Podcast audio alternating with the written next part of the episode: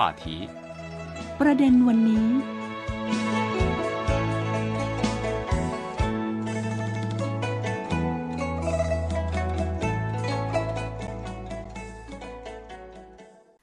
สวัสดีค่ะท่านผู้ฟังคะ ขอต้อนรับเข้าสู่รายการประเด็นวันนี้ ทาง CRI ภาคภาษาไทย ที่ทำการส่งกระจายเสียงจากสถานีวิทยุ CRI กรุงปักกิ่ง สาธารณรัฐประชาชนจีนค่ะ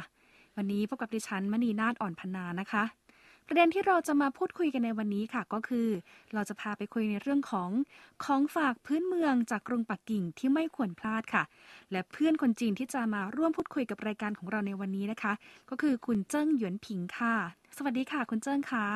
สวัสดีค่ะ คุณมณีนาฏและท่านผู้ฟังค่ะ กรุงปักกิ่งเป็นเมืองเก่าแก่ของประเทศจีน เป็นศูนย์กลางทางการเมืองเศรษฐกิจ และวัฒนธรรมของประเทศจีน มีสถานที่ท่องเที่ยว มีชื่อเสียงมากมาย และยังเป็นเมืองหลวงของประเทศจีน จึงกลายเป็นสถานที่ที่ได้รับความนิยมมากที่สุดในรายการท่องเที่ยวจีน ทั้งจากชาวจีนและชาวต่างชาติค่ะโอ้โห นะคะ แน่นอนว่าช่วงนี้หลาย ๆ ท่านก็คิดถึงกรุงปักกิ่ง แล้วก็อาจจะติดตามข่าวสารจากกรุงปักกิ่งด้วยนะคะ แต่ทีนี้เมื่อเราได้เที่ยวอย่างสนุกสนานแล้วค่ะ ก่อนที่เราจะกลับบ้านเนาะถ้าหากว่าเรามีโอกาสนะคะ ก็ไม่ควรที่จะลืมซื้อของฝากกลับไปฝากญาติๆพี่ๆน้องๆ หรือว่าเพื่อนๆด้วยนะคะ ซึ่งรายการในวันนี้ค่ะ เราก็เลยจะขอแนะนำของฝากจากกรุงปักกิ่ง ให้กับท่านผู้ฟังด้วยนะคะ ต้องถามคุณเจิ้งละค่ะว่า อันดับแรกเลยนะคะ ที่อยากจะแนะนำของฝากขึ้นชื่อจากกรุงปักกิ่งนั้นคืออะไรคะอันดับแรกก็ควรเป็นเป็ดปักกิ่งค่ะอ๋อค่ะ เป็ดปักกิ่งเป็นอาหารที่มีชื่อเสียงมากที่สุดของกรุงปักกิ่ง ได้เลยชื่อทั่วประเทศตลอดจนทั่วโลกด้วยนะคะ เป็ดปักกิ่งนี้ใช้วิธีการย่างแบบพิเศษ ด้วยการเปิดช่องเพื่อเอาเครื่องในออก หลังจากนั้นก็เทน้ำเข้าในตัวเป็ด และมัดรูช่องนั้นให้แน่นแล้วนำเป็ดไปแขวนในเตาย่าง เป็ดที่ใช้วิธีดังกล่าวนี้เมื่อย่างเสร็จแล้ว จะมีหนังบางและกรอบ เนื้อเป็ดหอมและนุ่มค่ะ เนื่องจากเป็ดปักกิ่งได้รับความนิยมเป็นอย่างมาก ในร้านค้าขายของฝากทั่วไป จึงมีจำหน่ายเป็ดปักกิ่ง ที่บรรจุในถุงสุญญากาศขายด้วยค่ะ ให้ความสะดวกแก่คนที่สนใจซื้อเป็นของฝากค่ะ โอ้โหนะคะ เรียกได้ว่าสะดวกสบายเป็นอย่างมากเลยในการจะซื้อเป็ดปักกิ่งแพ็คกลับบ้านด้วยนะคะ แต่ก็มีคำแนะนำใช่ไหมคะคุณเจิ้งคะว่าก่อนที่จะนำไปรับประทานเนี่ยนะคะ ก็ เอาไปเวฟก่อนนะคะ คือค่ะไปอุ่นในไมโครเวฟก่อนตามเวลาที่ระบุไว้บนถุงเลยค่ะ ก็จะมีคู่มือแจ้งเอาไว้นะคะ ซึ่งหลังจากที่เวฟแล้วแน่นอนค่ะว่า โอ้โหท่านที่ซื้อไปนะคะ ก็ได้มีโอกาสลิ้มลองรสชาติเป็ดปักกิ่งได้ โดยที่ไม่ต้องเดินทางมาถึงกรุงปักกิ่งเลยนะคะ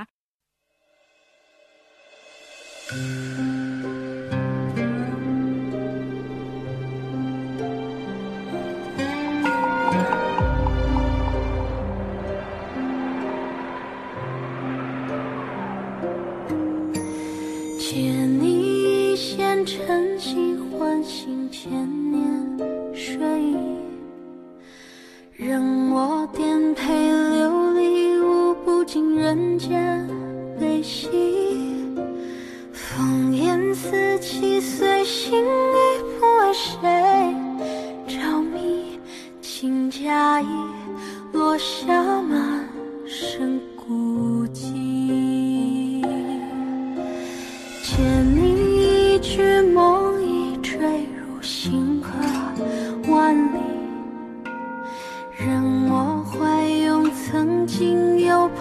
就已散去。一言笑语，红尘里，可你我姓名莫归依，爱恨何与掌心。字情间也画不出归期。若夜深，竟不等。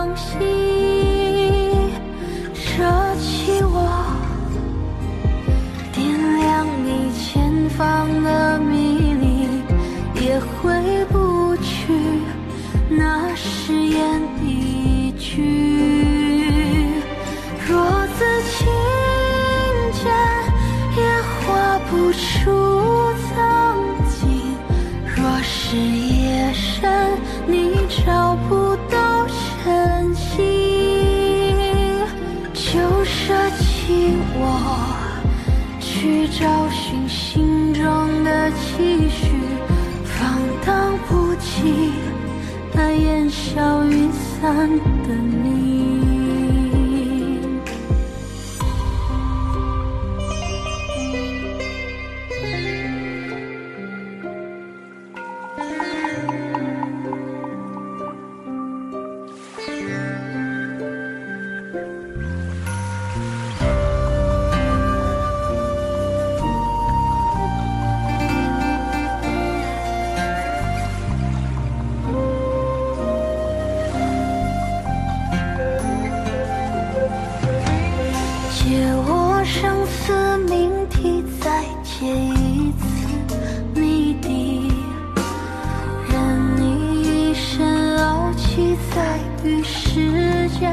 规定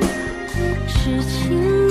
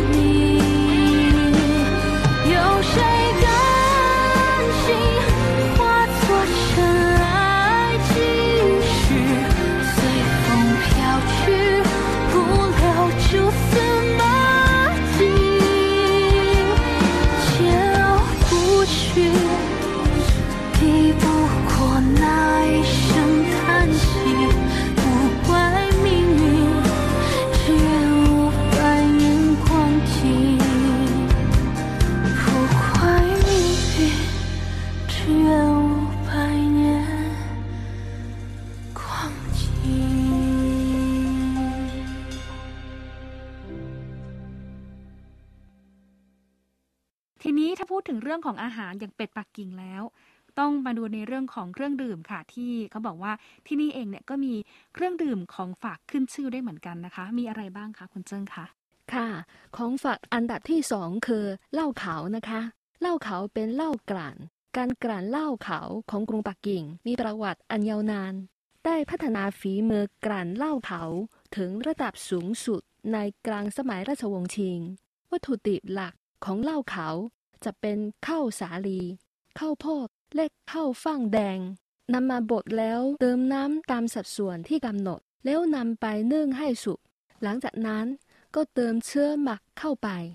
ผสมให้เข้ากันแล้วหมักทิ้งไว้เป็นเวลา5วัน อันนี้ถือว่าเป็นขั้นตอนสำคัญค่ะ ขั้นตอนนี้ต้องทำประมาณ5-6ครั้ง จึงจะได้สำเร็จออกมาเป็นเหล้าขาวโอ้โหนะคะ เรียกได้ว่ากว่าจะ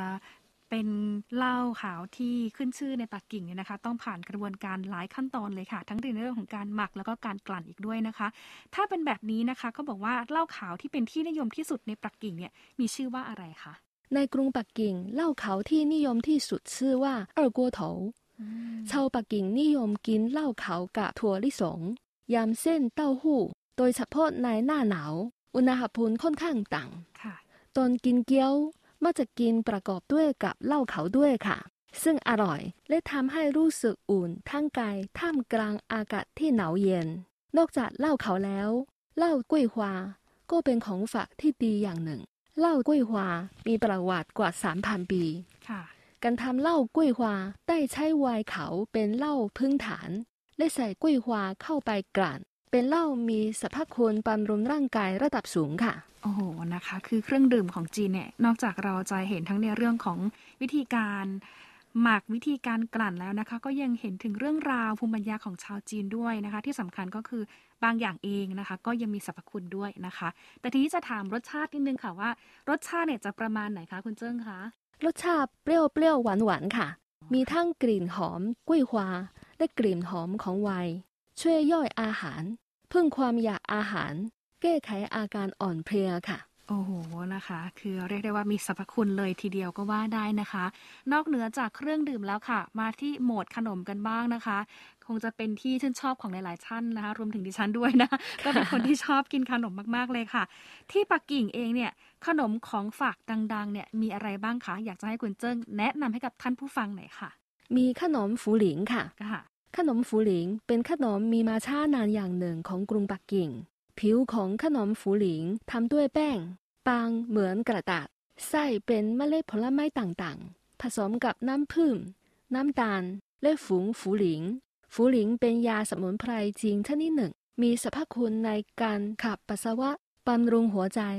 รักษาโรคนอนไม่หลับค่ะ โอ้นะคะ ก็มีเรื่องเล่ากันเหมือนกันนะคะเขาบอกว่าร้านเต้าเซียงชุนเนี่ย ซึ่งเป็นร้านขนมที่มีประวัติยาวนานกว่า 60 ปีในกรุงปักกิ่งนะคะ ตอนนี้ก็ได้มีการผลิตแล้วก็จำหน่ายขนมฝูหลิงเป็นพิเศษด้วยนะคะ ซึ่งเขาบอกว่าขนมฝูหลิงเนี่ยนะคะ ถ้าใครได้มีโอกาสลิ้มลองเนี่ยจะได้รับรสชาติหวานหอมของขนมด้วยนะคะ ซึ่งเขาก็บอกว่าทั้งอร่อยแล้วก็ดีต่อสุขภาพด้วยนะคะ เป็นของฝากที่ควรนำกลับไปให้กับเพื่อนๆนะคะ ได้ชิมด้วยกันด้วยนะคะ 阳光下的泡沫是彩色的，就像被骗的我是幸福的。追究什么对错？你的谎言， 基于你还爱我。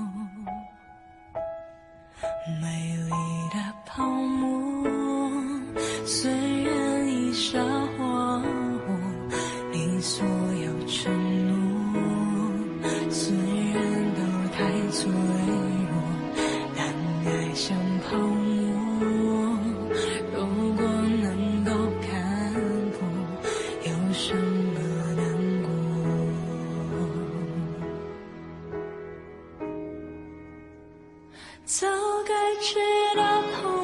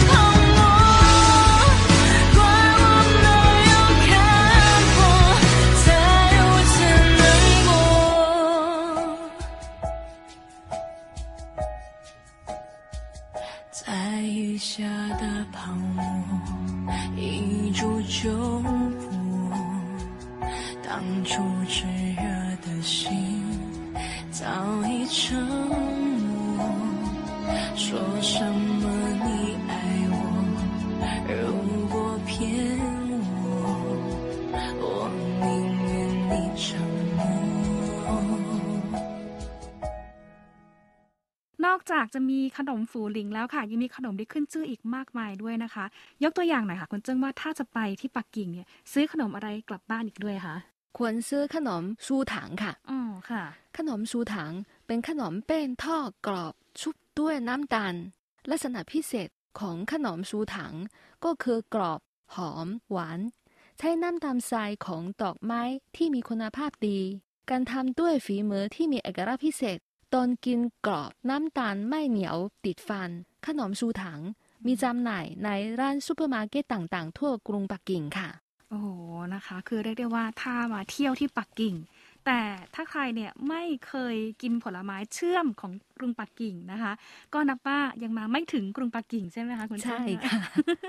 ซึ่งผลไม้เชื่อมนะคะเขาก็บอกว่าทำมาจากผลไม้หลากหลายชนิดเลยค่ะ แล้วก็ส่วนใหญ่เองเนี่ยจะเป็นผลไม้สดนะคะ ไม่ว่าจะเป็นสาลี่ ลูกท้อลูกบวยนะคะ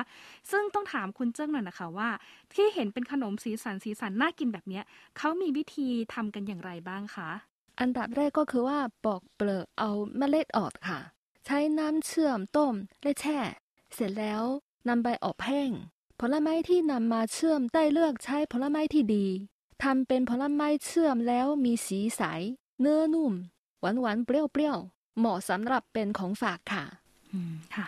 แล้วก็ยังมีเกาลักคั่วค่ะ เกาลักคั่วน้ำตาลก็เป็นของฝากอย่างหนึ่งที่ไม่ควรพลาด เกาลักมีฉายาว่า ราชาแห่งผลไม้ตากแห้ง ในต่างประเทศได้รับการขนานนามว่าผลไม้สม นอกจากมีแป้งแล้ว ยังมีโภชนากรสูง เพราะมีทั้งโปรตีน ไขมัน และวิตามินบี